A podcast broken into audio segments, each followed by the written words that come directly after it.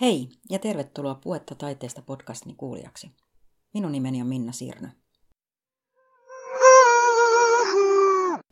Killoissa syntyi kahdeksantoistasadan luvun Britanniassa modernit ammattiyhdistykset. Sittemmin myös taide ja kulttuuri on saanut omat ammattijärjestönsä. Miten taide- ja kulttuurialan ammattijärjestö Taku pystyy vastaamaan tämän päivän haasteisiin? Siitä puhumme tänään Takun puheenjohtaja Juha Isotalon ja toiminnanjohtaja Nea Leon kanssa. Helsingin Sanomissa oli taannoin juttu. Ammattijärjestön jäsenyys ei kiinnosta nuoria. Että jos muistan nyt oikein, niin alle kolmekymmentäviisivuotiaita jäseniä oli kaikista eri ammattijärjestön jäsenistä vain neljännes. Mutta meillä ei ole sitä ongelmaa. Meidän jäsenistä puolet on alle kolmekymmentäviisivuotiaita ja alle neljäkymmentäviisivuotiaita on kahdeksankymmentä prosenttia. Varmaan kertoo myös siis taide- ja kulttuurialan vetovoimasta. Mm. Eli tälle alalle halutaan joka tapauksessa töihin. Ollaan kasvava järjestö, sen verran voi koittaa ylpeillä, että mitä olisi tehty oikein, niin ehkä mm. me ihan oikeastikin ollaan osattu näihin tiettyihin uusiin trendeihin tarttua vähän aikaisemmin kuin muut alat. Ei sen takia, että me oltaisiin nerokkaampia kuin kaikki muut ammattijärjestöt, vaan sen takia, että meidän alalla just tämä ammattiharjoittajien asiat ja pätkätyö ja silpputyö on ollut todellisuutta ehkä sitten vähän pidempään kuin joillain muilla sektoreilla. Taku on taide- ja kulttuurialalla työskentelevien tai alalle opiskelevien korkeakoulutettujen ammattijärjestö. Kauanko Taku on ollut olemassa? Lasken tätä vasta riippuen noin kolmekymmentäviisi vuotta tai neljäkymmentä vuotta. Taku on perustettu alun perin kunnallisten kulttuurisihteerien yhdistykseksi, tämmöiseksi hyvin pienen tietyn jäsenkunnan, joka edelleenkin kulttuurituottajien muodossa Takuun kuuluu. Sitten min kunnianhimo on kasvanut jäsenkunnan myötä ja nyt on kolme ja puoli tuhatta erilaista ammattilaista, jotka toimii. Kunnan on aika pieni sektori, valtiolla on jonkun verran ja yksityisellä puolella on kaikkein eniten jäseniä. Minkä tyyppisiä tehtävissä siellä yksityisellä puolella? Aivan laidasta laitaan siis tuottajia, mm-hmm. levyyhtiöissä työskenteleviä. Järjestökenttä, Järjestökenttä on, on todella iso. Erilaisissa hankkeissa työskentelevi toiminnanjohtaja on yksi todella yleinen ammattinimike meillä, eli kertoo tästä järjestökentän osuudesta muun muassa, tai mm. järjestökentästä ylipäätään isona työnantajana taide- ja kulttuurialalla. Mm. Projektikoordinaattori, hankepäällikkö, tämmöisillä, kaiken näköisiä tällaisilla titteleillä mm. liitytään. Ihmiset tulee jonkun, joku koordinoi jotain hanketta, jossa on mukana erilaisia toimijoita. Ja siinä sitten tietysti ylittyy nämä niin kuin julkisen ja yksityisen rajatkin usein, mutta kyllä näkyy myös se, että, että kunnat ja valtio tilaa myös paljon ulkopuolelta nykyään, että ehkä sellaista työtä, mikä on aikaisemmin ollut julkista työtä, tehdään nyt yksityisellä sektorilla enemmän. Lisäyksenä, että yksi sellainen iso ammattikunta on myös erilaisissa opetustehtävissä työskentelevä. Se on kanssa, meillä on paljon eri taidealojen opettajia. Ja sitten nuorisopuolella. Taide- ja kulttuuri, siis laajassa merkityksessä meidän jäsenkunta on todella, todella laajaa, monipuolista. Et oikeastaan kaikki sektorit on edustettuna. Seurakuntien työntekijöitäkin meillä on. Sitten kaikissa eri, uransa eri vaiheissa mm. olevia ja eri työnteon muodot on myös hyvin moninaisesti edustettuna. Ja moni jäsen edustaa näitä kaikkia. No teillä on aika niin kuin iso kirjo sitten eri alan ammattilaisia tässä joukkueessa, niin mitä, mitä on ne niin kuin sellaiset yhteiset edunvalvonta-asiat, mitä, mikä yhdistää juuri tänne Takuun? No siis yhteistyölajihan tämä on, ja, ja vaikka meitä on paljon erilaisia, niin se ei tarkoita sitä, että voisi tehdä edes pelkästään Takun sisällä. Et yhteistyötä pitää tehdä sitten niin kuin myös muiden vastaavanlaista työtä tekevien ammattiryhmien kanssa. Ehdottomasti. Olen tuolla Akava erityisalojen hallituksessa, jossa Taku on jäsenenä ja siellä sitten ajettiin nyt ihan tuonne työtaisteluvaroitukseen saakka ja valtakunnan sovittelijalle A V-alan kääntäjien sopimusneuvottelut. Ja tässä on tämmöinen niin kuin meidän alaa hyvin kuvaava ammattiryhmä, vaikka ei olekaan niin kuin ihan meidän jäseniä. Eli ihmisiä, jotka lasketaan itsensä työllistäjiksi ja yrittäjiksi, mutta tekee isolle työnantajalle palkansaajamaisissa olosuhteissa ilman aitoa mahdollisuutta. Ei, et se ei ole aitoa yritystoimintaa ja he tarvitsevat turvakseen tämmöisen perinteisen ammattijärjestön sopimustoiminnan ja neuvottelutoiminnan suojan. Siellä on niin kuin Niin, niin, tähän liittyen Taku on mukana itsensä työllistäjä edustavassa itseryhmässä, jossa on jäsenenä erilaisia erikokoisia ammattijärjestöjä ihan keskusjärjestöistä sitten Takun, Takun kaltaisiin pienempiin toimijoihin.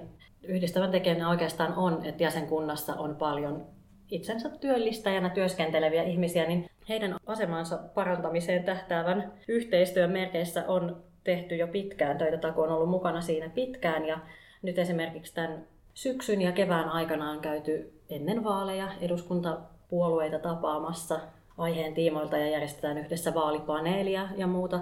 Ja siinä yhtenä keskeisenä tavoitteena on ollut itsensä työllistäjien aseman parantamiseksi, että itsensä työllistäjillä olisi myös neuvotteluvaltaa suhteessa työnteon ehtoihin ja palkkioihin. Ja ylipäätään, että erityisesti silpputyöläisten ja itsensä työllistäjien aseman parantamiseen liittyy se, että tavoitteena on, että työsuhteen määritelmä on laajennettava koskemaan, niin kuin Juha just tuossa totesi, myös heitä, jotka työskentelevät työsuhteen omaisesti alisteisessa suhteessa sitten mm. toimeksiantaja. Tämä on just se, mihin toi kollegajärjestönkin tapaus on liittynyt. Jos miettii sitä perinteistä käsitystä ammattiliitosta, ammattijärjestöistä, niin miten siihen vanhaan käsitykseen sopii se, että on oikeastaan niin, että näiden perinteisten palkansaajien, siis niitä, jotka on, on vakituisissa tai määräaikaisissa mm. työsuhteissa, ja sitten toisaalta taas siinä samassa poppossa on mukana yrittäjästatuksella olevia tai sitten itsensä, itsensä mm. työllistäjiä, niin onko se vaikea myös yhtälö sovittaa tällä järjestötasolla? Mä voisin sanoa sen, että, että me ollaan niin kuin tavallaan myös niin kuin edelläkävijöitä siinä, mm. että meillä on pitkään ollut sekä tämän tyyppisiä rakenteita, mutta se ei koske pelkästään ammattiharjoittajia ja yrittäjiä, vaan siis se, että kun meidän niin kuin jäsenet on töissä, on hyvinkin just perinteisissä palkansaaja-asemissa joissain isoissa organisaatioissa, mutta sitten ne on myös pienissä organisaatioissa ja sitten ne pyörittää niitä organisaatioita.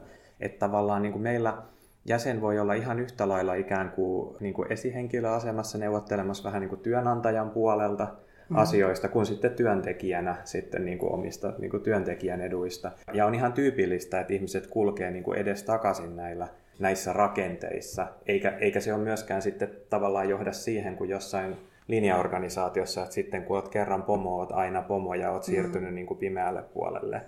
Et, et se, vaan ehkä meidän jäsenkunta niin kuin paremmin ymmärtää, että se työ on monipuolista ja näiden niin kuin eri neuvotteluosapuolien asemaa. Meillähän ei ole kauheasti sitten taas just semmoisia, että ei ole niin kuin taide- ja kulttuurialan merkittäviä yksityisen puolen työnantajaliittoja tai mitään mm. tämmöisiä, joiden kanssa me käytäisiin niitä sopimusneuvottelijoita. Nämä ihmiset on itse niin kuin monessa roolissa siinä. Mm.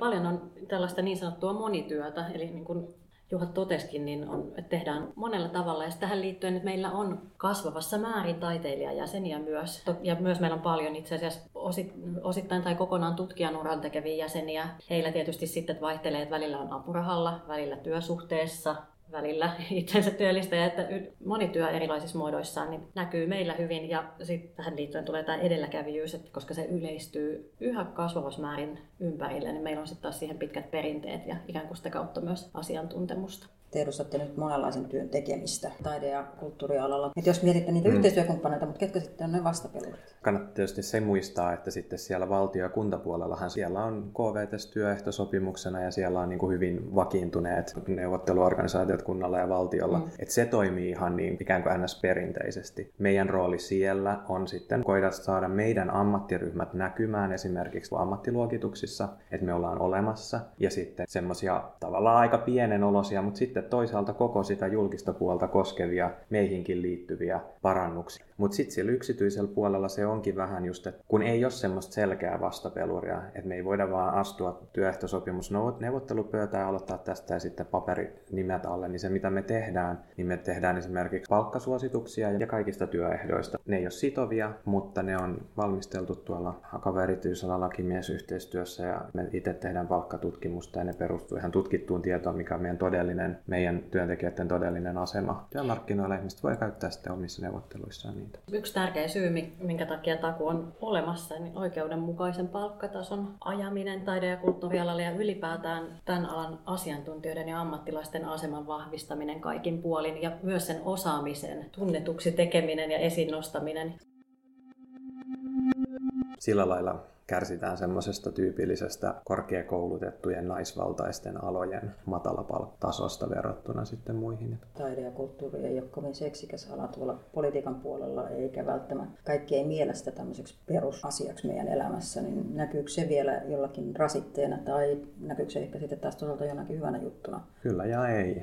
Et toki se niin kuin siinä puheessa voi korostua just, että meitä ei koeta vält- niin kuin samalla lailla välttämättömyydeksi mm. kuin jotain toisia toimialan sektoreja, sotea ja koulutusta ja näin. Toisaalta sitten kun ihan mennään numeroihin, niin onhan myös niin, että koska taiteen ja kulttuurin osuus rahoituksesta on niin paljon pienempi, niin me ei olla semmoinen säästökohde. Toki meistä siis säästetään, joo, mutta me ei olla niin kuin kaikkien hampaissa sillä mm. tavalla, koska ei minkään kunnan taloutta pelasteta sillä kulttuuritoimeen karsimalla. Taide- ja kulttuurialan yhtenä rasitteena on ehkä se, että siihen liitetään myös samaa kuin taiteilijoidenkin kohdalla joskus, että koska koetaan niin kutsumuksena. Samoin mikä on itse asiassa hoivatyö kärsii mm. tästä samasta ongelmasta, että ajatellaan, että koska kyse on tämmöisestä kutsumuksesta ja kutsumustyöstä, niin silloin voidaan palkoissa polkea ja niinhän ei pitäisi olla. Teillä on siis itse, itse itsensä työllistävät on tänä keväänä ollut vahvasti agendalla. Mm. Onko teillä jotain muita agendoja tälle keväälle tai lähiajoille? Me ollaan tietenkin yhtenä, yhtenä rintamana muiden alan toimijoiden kanssa sitä mieltä, että tämän koko yhteisen alamme taide- ja kulttuurialan rahoitusta on lisättävä. Ja tällä hetkellä tietysti niin kun ajetaan vahvasti sitä, että rahoitus nousee vähintään siihen prosenttiin valtion budjetista. Että siinä ollaan ihan samassa, mm. samassa yhteisessä rintamassa koko alan kanssa. No sitten aktiivimalli on ollut yksi. Mm. mikä meillä on paljon puhututtanut ja on siitä tehty Joo. kyselyäkin meidän erityisesti itse asiassa taiteilijajäsenille kohdistettu kysely. Ja sen tulosten perusteella niin ollaan sitä mieltä, että aktiivimallista tällaisenaan on luovuttava ja mm. ylipäätään työttömyysturvan uudistus olisi valmisteltava kokonaan uudestaan. Ja ennen kaikkea tietysti byrokratiasta haluttaisiin ohjata resursseja sitten ennemminkin neuvontaan ja ohjaukseen. Ja se on siis ihan vielä sellainen, että niistä kun ei niinku kysytä silleen meidän jäseniltä, että mitä mieltä olette aktiivimallista, vaan silleen, että mitkä on niinku keskeisiä ongelmia näissä yhteensovitteluissa, niin nousi aineistosta kyllä silleen hyvin voimakkaasti juuri se ja muut tällaiset byrokratian ongelmat. Et sitten esimerkiksi ansiosidonnaisen päivärahan yhdistäminen satunnaiseen keikkatyöhön. Et koska meidän jäsen voi olla just sitä, että on sekä jonkun taiteenalan tai tutkimuksen edustaja, se välillä tekee jotain mm. taidetta, välillä se tekee jotain tutkimusta tai sitten se tekee välillä kumpaankin liittyvää opetuskeikkaa ja välillä se sitten saattaa olla just vaikka jossain tällaisessa hankkeessa mukana tekemässä niin kuin alan edellytysten laajempaa parantamista ja näitä kaikkia sitten yhdistää siihen, että ne on pätkiä ja loppuu. No sitten pahimmillaan, mitä itselläkin tulee mieleen, niin siellä tulee sellaisia, että kävin tekemässä valokuvauskeikan, sain siitä kaksisataa euroa mm. ja vaikka saisi ikään kuin ne kaikki sitten sen ansiosidonnaisensa sitten myöhemmin, niin selvittely aiheutti sen, että olin kolme kuukautta ilman tuloja. Se, joskus se ei ole se raha, se on myös se aika ja sen takia se, bi- se byrokratian setviminen, niin se ei ole vaan, että se olisi kivaa. Että ihmisillä on ikävää, kun joutuu papereita mm. pyörittämään, vaan että se käytännön toimeentulo-ongelma on se, että ei ole rahaa tiettynä aikana lainkaan, koska odottaa päätöksiä. Kyllä. Että nämä on niin kuin meidän sektorilla tuttuja tilanteita. No aktiivimallista vielä ihan suoraan siihen palatakseni, niin sen yksi ongelma oli, että se ei tunnistanut lainkaan apurahan työskenteleviä taiteilijoita mm. ja tutkijoita. Monet työttömyysturvan uudistukset ylipäätään todella huonosti sopii pätkätyöläisille. Vaikka on jatkuvasti saattaa olla pätkiä, mutta siihen nimenomaan tulee keskelle sit se katkos ja silloin ajautuu näihin erinäisten haasteiden mm. eteen. Ja ne pätkät ei välttämättä sitten taas ole toisaalta niin lyhyitä, mm. että se, se aktiivimalli on niin kapea, milloin se toimii, mm. milloin sen pystyisi välttämään. Että sitten joku on niin kuin sillä, että sillä on puolen vuoden pätkä ja sitten taas joitain kuukausia ilman työtä. Sitten leikataan. Ei se puoli vuotta auta kuin vaan niihin heti seuraaviin kuukausiin mm. ja sitten taas mennään. Et, niin ylipäätään tähän on ollut usean eri ministeriön ja hallinnonalan ikään kuin eri osioita on valmistellut. Mm. eri tahot ja muuta, että semmoista kokona- kokonaisratkaisua ylipäätään mm. sosiaali- ja työttömyysturvaan me toivottaisiin. Itse asiassa voin lukea tämmöisen yhden suoraan mm. kyselyvastauksen, missä hyvin eräs vastaaja kiteyttää. Työtä ei aina ole saatavilla, vaikka kuinka ahkerasti hakisi. Tästä ei pidä syyllistää, vaan etsiä sellaisia kokonaisratkaisuja, jotka palvelevat parhaiten sekä työnhakijaa että työnantajaa. Kävin salaa katsomassa teidän kotisivuja, Joo. jotka muuten on hyvät ja informatiiviset. Löydän sieltä pari semmoista mielenkiintoista hanketta tai asiaa, mitä te olette viime aikana ollut edistämässä. Yksi liittyy tämmöiseen, että Taku haluaa edistää taidekentän keskustelua taiteen etiikasta. Mitä sillä tarkoitetaan? Olin tekemässä taideyliopiston laadunvarmistuksen auditointia ja sitten kiitetään huomioon, että tämmöinen taideyliopiston laatu toimii, niin siinä sitten nousee hyvin nopeasti kaikki nämä kohut, mitä on ollut erilaisista väärinkäytöksistä henkilökunnan ja osalta ja opiskelijoihin kohdistuen ja näin. Että nämä on kyllä selkeästi sellaisia, mitkä nyt puhututtaa ja nämä on ollut vähän kaikessa esillä, että aina kun sitten tehdään jotain tuollaista, että ei voida niin kuin vaan taputtaa selkää ja olla mm. sillä, että hienoa, että meillä on tällainen taideinstanssi, vaan näiden asioiden kanssa pitää olla niin kuin vakavasti liikkeellä ja miten niille toimitaan. Ja Ja taas nyt vähän niin kuin esimerkiksi tuosta esimerkistä huomaa, että mun mielestä myös kentällä siihen on reagoitu. Taideyliopistolla on erittäin hyvät vastaukset siihen, että miten, miten asioita voi ottaa esiin, miten ne ei jäisi käsittelemättä ja näin. Mutta tietysti tämä kysymys taidepolitiikan etiikasta laajemmin nyt on laajempikin kysymys. Järjestimme yhdessä tämmöisen Art Talk-tapahtuman, yhdessä, siis kollegajärjestön mm, Museoalan ammattiliiton kanssa. Ja tätä tapahtumaa ansiokkaasti oli tekemässä meidän erinomainen harjoittelijamme Heta Hedman. Ja että se, minkä takia ihan siis lähdettiin tällaista tapahtumaa tekemään, niin on paitsi tietysti kiinnostus asiaan, niin myös se, että se liittyy tosi paljon meidän jäsenten työelämään. Että meillä on paljon sellaisia, kenen suoraan niin sekä siis jäsenten kiinnostukseen että sitten ihan omaan työhön. Onko teillä sitten tulossa jotain suosituksia? Häirinnän ja epäasiallisen kohtelun on loputtava. Eli se on yksi näitä meidän seuraavan hallituskauden tavoitteita. Ei toki olla ainoa taho, joka sitä esiin nostaa ja hyvä niin, mutta ylipäätään taide- ja kulttuurialojen toimintakulttuurin ja rakenteiden on muututtava. Löysin teidän sivuilta oppaan sosiaali- ja terveyspalveluissa työskenteleville taiteilijoille. Ja missä löytyy tämmöinen tarve tehdä tämmöinen opas? Eli se on lähtenyt ihan kysynnästä ja tämä on myös samalla hyvä esimerkki yhteistyöstä, mitä Taku paljon tekee. Eli myös tämä opas on tehty yhteistyössä Taiken ja Kaakkois-Suomen sosiaalialan osaamiskeskus Oy Sokomin kanssa. Tavoitteena on tarjota tiiviispaketissa tietoa, miten tehdä hyvä, ensinnäkin hyvä sopimus ja ylipäätään, että miten tarjota omia palveluja sitten sosiaali- ja terveys-, sote- ja hyte-puolelle. Ihan tällaisesta käytännön tarpeesta.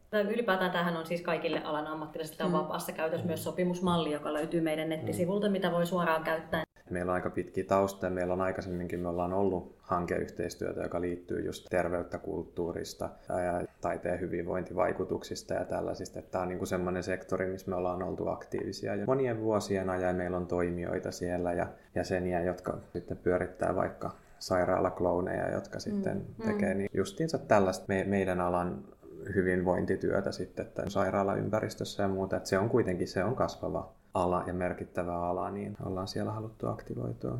Et mahdollisimman sellainen käytännönläheinen opas, esimerkki myös semmoiset käytännönläheisestä avusta, mitä? Just ehkä sit siihen sirpaleisuuteen liittyen, niin sitten ne on joskus sillä, että on jonkun asiat, että on niin kuin tämä tai sitten jos niin kuin, että nyt on läänintaiteilijoilla on tällainen. Mm. Ei nyt Suomessa kauheasti läänintaiteilijoita ole, mutta ne on silti meille keskeinen toiminnan ala ja keskeisesti pitkälti myös jäsenkuntaa, niin sitten vaan niin kuin poimitaan oman asiantuntemuksen mukaan tällaisia aloja, joita voidaan erilaisin tavoin, mitä sitten on, niin auttaa. Koska sosiaali- ja terveyspalvelujen tuottaminen on lakisääteistä, niin tähän liittyy sitten taas sit erilaista oman toiminnan suhteuttamista ja muuta siihen lainsäädännölliseen kehykseen, mikä, mikä tätä ohjaa, niin se meidän tavoitteena on, että meidän jäsenet tekee hyviä ja oikeanlaisia sopimuksia ja siinä mm. autetaan. No vuosikymmenten aikana on tapahtunut niin, että taiteen ja kulttuurialan ammattilaiset on järjestäytyneet kaikkiin kolmeen ammatilliseen keskusjärjestöön.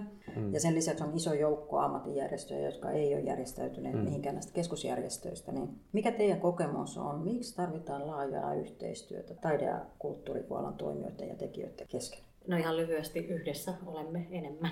Joo, ja siis ihan siis hyvin, hyvin käytännöllisillä. Ei me olla niin iso järjestö, että me saataisiin samalla tavalla niin samanlainen kontakti kaikkiin puolueisiin, mutta sitten isolla porukalla se aina onnistuu.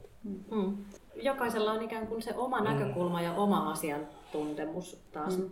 mitä tuo. Että no esimerkiksi ammattijärjestökenttä, että meillä oli tosiaan mm. tämä monipuolinen jäsenkunta, mutta sitten me edustetaan, että meillä on, on taiteilijajäseniä, on tutkijoita, on vaikka mitä, mutta sitten on erittäin vahvasti myös ikään kuin taide- ja kulttuurialan hallinnon ja välittäjien edustajat ja muut, ikään kuin niin taide- ja kulttuurialan mahdollistajat sitten, mm. taustatyön tekijät myös. Ja tuodaan taas sit sitä, sitä näkökulmaa. Minkälainen teidän visio tai Takun visio on tulevaisuuden semmoista ideaalista taide- ja kulttuurialan työsuhteista ja työpaikoista? Se olisi hirveän tärkeää, että tähän niin kuin näihin monityösuhteisiin mentäisiin halulla ja suunnitelmallisesti ja ei pakotettuna. Että meidän järjestelmä tunnistaisi sen, että ihmiset tekee pienissä pätkissä eri luonteista työtä hmm. ja eri rahoittajalähteistä ja yrittäjänä ja apurahalla ja palkansaajana ja niin edelleen. Ja se olisi sitten toisaalta verotuksen, toisaalta sitten vaikka jos tulee näitä työttömyysjaksoja ja niin kuin kaiken tämän byrokratian kannalta helposti yhdistettävissä. Ja sitten, että se ei tulisi pakotettuna, että ihmiset ei joudu siihen tilanteeseen, jossa he ei saa sitä yrittäjän vapautta siihen toimintaansa ja heillä on vain yksi tilaaja-asiakas, mutta mm. he, heille on asetettu kaikki yrittäjän vastuu, vaan että heillä voi olla siinäkin sitten sitovat, hyvät, kattavat työehtosopimukset. Ja sitten se valtion paketti olisi just niin kuin puhuttiin työttömyysturvakokonaisuudistuksesta ja niin, että vähimmäisetuudet olisi yhdistettynä nätiksi, nätiksi ja toimivaksi paketiksi, jonka varaa voi luottaa ja jonka päätöksiä ei tarvitse odottaa aina kuukausia. Ja ehkä semmoisessa työelämässä voisin kuvitella, että itsekin no, tällä hetkellä apurahatutkijana ja yrittäjänä mm. niin haluaisin työskennellä. Kiitos. Yes.